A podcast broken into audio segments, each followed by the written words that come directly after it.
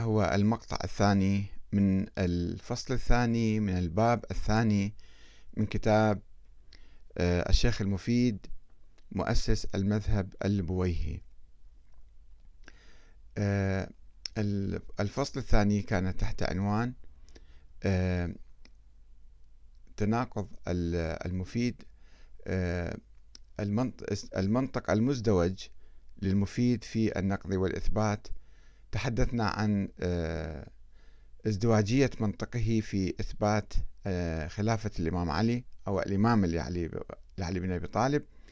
ونتحدث في هذا المقطع الثاني عن حوار المفيد مع الزيدية الجارودية. كما استخدم المفيد المنطق المزدوج في الجدل مع الكيسانية استخدم هذا المنطق مع الشيعة الزيدية الجارودية. وهي فرقة كانت آه، تتبع الإمام محمد الباكر في البداية وتأثرت بنظريته في النص على الإمام علي. ثم انشقت عنه وعن الخط الإمامي وانتقلت إلى الخط الزيدي. ثم سيطرت على الزيدية في القرون اللاحقة. آه، بالذات كانت تؤمن بأن هناك نص على الإمام علي والحسن والحسين على الأئمة الثلاثة. وأما بعد ذلك فلا يوجد نص على أحد. وقد ألف المفيد كتابا خاصا في الرد على هذه الفرقة الجارودية. يحاول المفيد في البداية الاستعانة بالجارودية في دعم النظرية الإمامية ثم يجادلها في النقاط الخلافية فيقول اتفقت الشيعة العلوية من الإمامية والزيدية الجارودية. يعني بقية الزيدية لم يكونوا يؤمنون بالنص من الأساس لم يكونوا يؤمنون بالنص على الإمام علي. اتفقت الشيعة العلوية من الإمامية والزيدية الجارودية على أن الإمامة كانت عند وفاة النبي صلى الله عليه وسلم لأمير المؤمنين علي عليه السلام وإنها كانت للحسن من بعده وللحسين وإنها من بعد الحسين من ولد فاطمة لا تخرج منهم إلى غيرهم ولا يستحقها سواهم ولا تصلح إلا لهم فهم أهلها دون من عداهم حتى يرث الله الأرض ومن عليها وهو خير الوارثين. ثم يحاول أن يختلف معهم في حصر الإمامة في أبناء الحسين فقط كما يقول محمد الباكر. فيدعي المفيد أنها لا تصلح إلا لولد الحسين ولا يستحقها غيرهم ولا تخرج عنهم إلى غيرهم ممن عداهم حتى تقوم الساعة.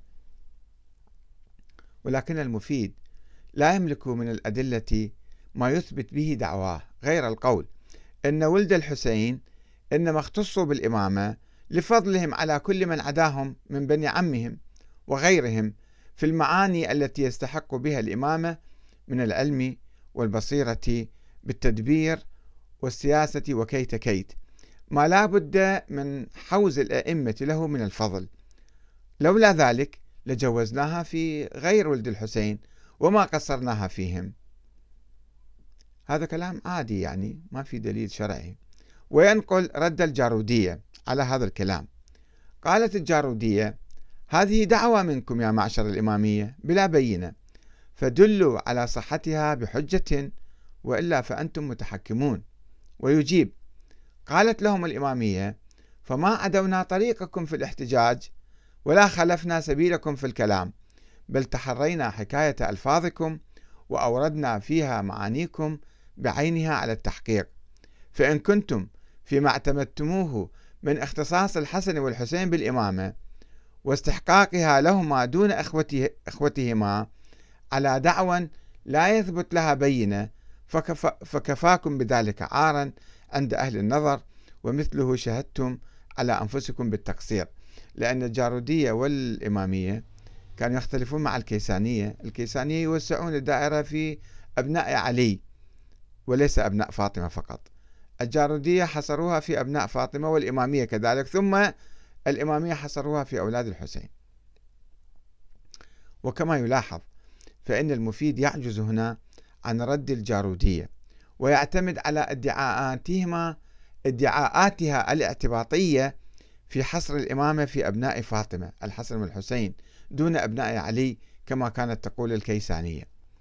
ولا يملك المفيد ما يثبت ذلك الحصر بأبناء الحسين سوى ادعاء العلم والتدبير السياسي حيث لا نص ولا وصية معروفة أو متواترة من الحسين ولا حديث منه أساسا حول حصر الإمامة الوراثية في أهل البيت وهو ما كانت تقول به فرق شيعية أخرى كالبترية والسليمانية التي كانت تؤمن بنظرية الشورى لعامة المسلمين.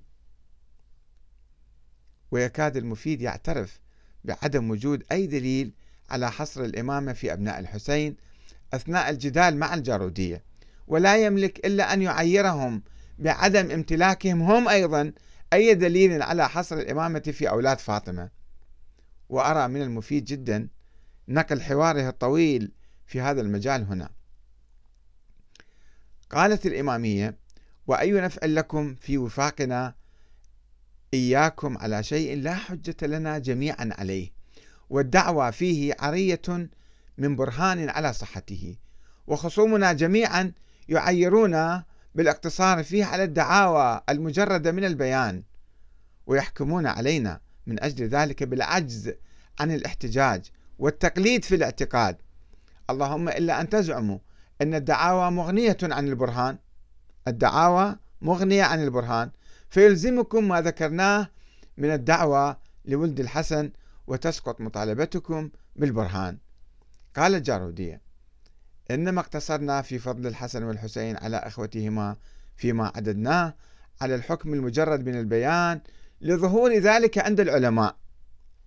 قالت الإمامية فاقنعوا منا بمثل هذا المقال فيما اختصصنا به من الاعتقاد في ولد الحسين وظهور فضلهم على بني عمهم عند العلماء.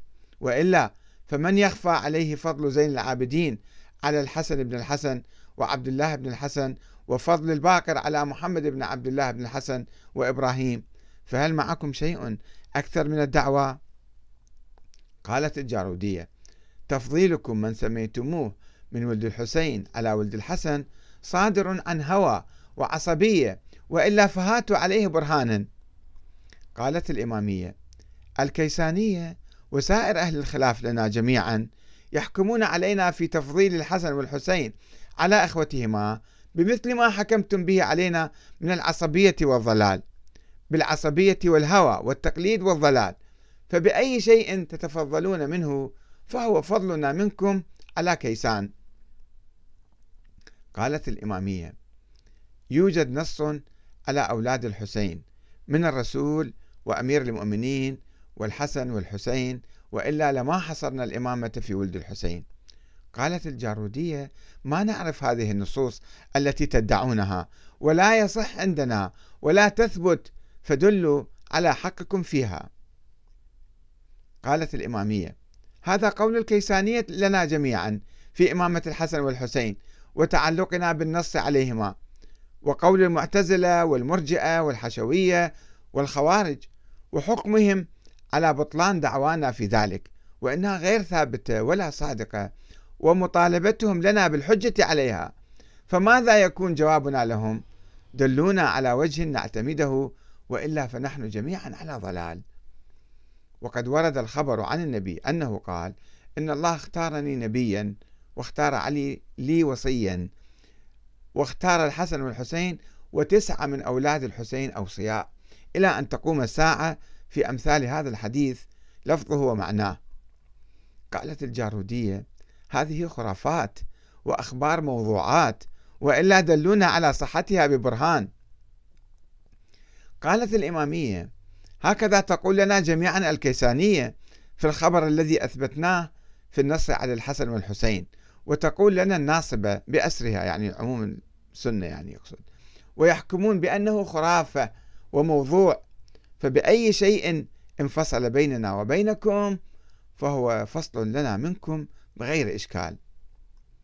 قالت الجارودية كيف يثبت أخباركم في النص على ولد الحسين وهي غير معروفة عند ولد الحسن؟ اللهم إلا أن تحكموا عليهم من دعوى الإمامة لأنفسهم بالعناد قالت الإمامية لسنا نقطع على أن المدعين الإمامة من ولد الحسن كانوا عارفين بالنصوص على غيرهم من الأئمة. فسلكوا في خلافها طريق العناد. ولا نحكم أيضا عليهم فيما ادعوه من ذلك بالضلال الموجب للتأويل بخبر العفو عنهم في ذلك. ونرجو لهم فيه الغفران. فلا يمتنع أن يكون ما هم فيه لنصرة الدين وما نالهم به من القتل والآلام مكفرا لزللهم في دعوى الإمامة ومستمرا لهم كثيرا من الثواب. ومن أصحابنا من يقطع بالجنة لجميع ولد فاطمة فهو يحكم لهم بالتوبة قبل خروجهم من الدنيا بينهم وبين الله وإن لم يظهر ذلك للعباد كلام تعسفي يعني. ثم يخاطب الشيخ المفيد الجارودية قائلا إن مقالتكم لنا في هذا الباب كمقال الناصبة لنا جميعا فيما ذهبنا إليه في النص على أمير المؤمنين عليه السلام. وذلك أنهم قالوا لنا كيف يثبت أخباركم في ذلك؟ وهي غير معروفة عند أبي بكر وعمر وعثمان وطلحة والزبير وسعد وسعيد وعبد الرحمن والمهاجرين بأسرهم والأنصار والتابعين لهم بإحسان. اللهم إلا أن تحكموا على الخلفاء الراشدين بالعناد والخروج عن الإيمان وتضللوا الصحابة من المهاجرين والأنصار. وتفسقوا التابعين بإحسان وتشهدوا على الجماعة بالردة عن الإسلام. وهذا من أفحش المقال. حديث الثقلين لا يفيد معنى.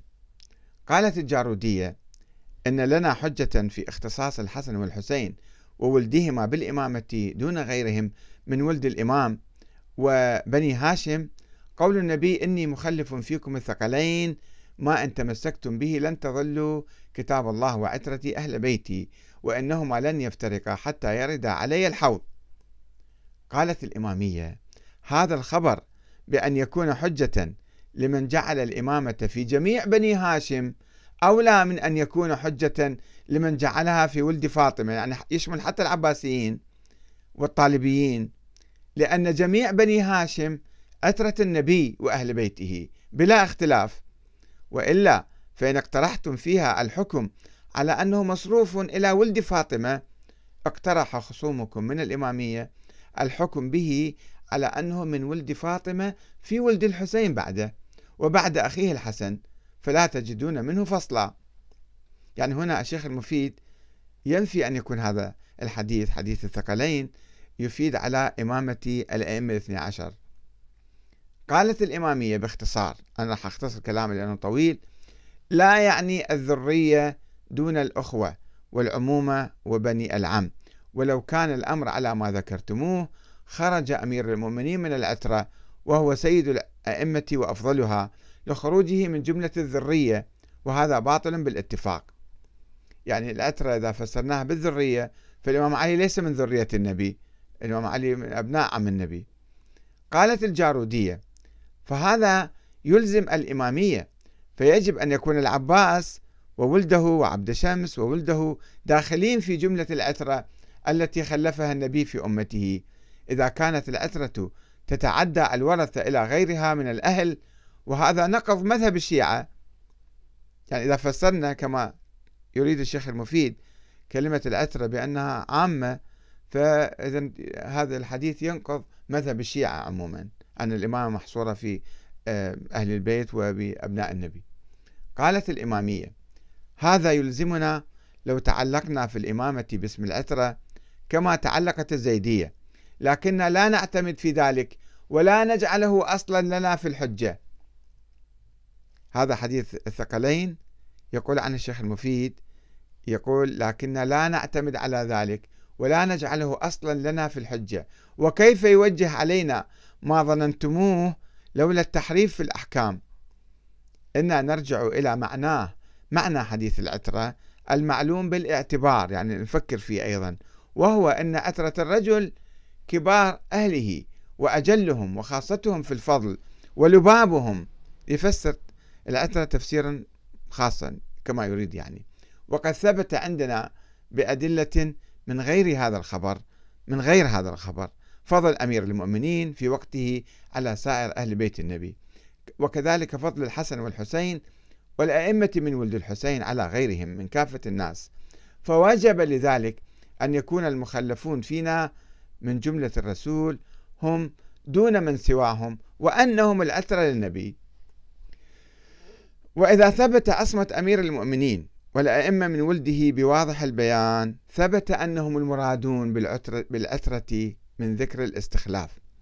فإن قال قائل من أهل الخلاف أن النصوص التي يروونها الإمامية موضوعة والأخبار بها آحاد وإلا فليذكروا طرقها أو يدلوا على صحتها بما يزيل الشك فيها والارتياب. قيل له ليس يضر الإمامية في مذهبها الذي وصفناه عدم التواتر في أخبار النصوص على أئمتهم. هو يعترف أنه لا توجد نصوص متواترة ويقول هذا لا يضرهم ولا يمنع من الحجة لهم بها كونها أخبار آحاد. لما اقترن إليها من الدلائل العقلية فيما سميناه وشرحناه من وجوب الإمامة وصفات الأئمة عليهم السلام بدلالة أنها لو كانت باطلة على ما تتوهم الخصوم لبطل بذلك دلائل العقول الموجبة لورود النصوص من أئمتنا عليهم السلام. بالاتفاق والظاهر الذي لا يوجد اختلاف وهذا بين بحمد الله لمن كان له عقل يدرك الأشياء. وكما يبدو فإن نتيجة مباراة الإمامية مع الجارودية كانت صفرا في صفر ولم يستطع أحد الفريقين أن يقدم أي أدلة متواترة أو صحيحة أو معتبرة بحصر الإمامة في العترة أو في أبناء علي وفاطمة كما اعترف بذلك المفيد بقوله الآنف ليس يضر الإمامية عدم التواتر في أخبار النصوص على أئمتهم. وإن حاول أن يدعم تلك الأخبار بفلسفة الإمامة التي هي محل جدل وأول الكلام. وبعد أن ينسحب المفيد خالي الوفاض من ساحة المعركة مع الزيدية الجارودية الذين كانوا ينشطون في القرن الرابع يتوجه للرد على الفرق الإمامية الأخرى ومعالجة المشاكل والتحديات التي واجهت نظرية الإمامة في مهدها الأول في القرن الثاني الهجري فيقفز على إشكال عمر بن الرباح على الباقر لا يتحدث عنه ويتوقف ليقاوم السليمانية الذين كذب كذبوا الصادق وتراجعوا عن القول بنظرية الإمامة الإلهية بعد وفاة إسماعيل بن جعفر الصادق وحديث البداء. وهذا ما سوف نتحدث عنه في الحلقة القادمة إن شاء الله. المقطع الثالث من الفصل الثاني من الباب الثاني. والسلام عليكم ورحمة الله وبركاته.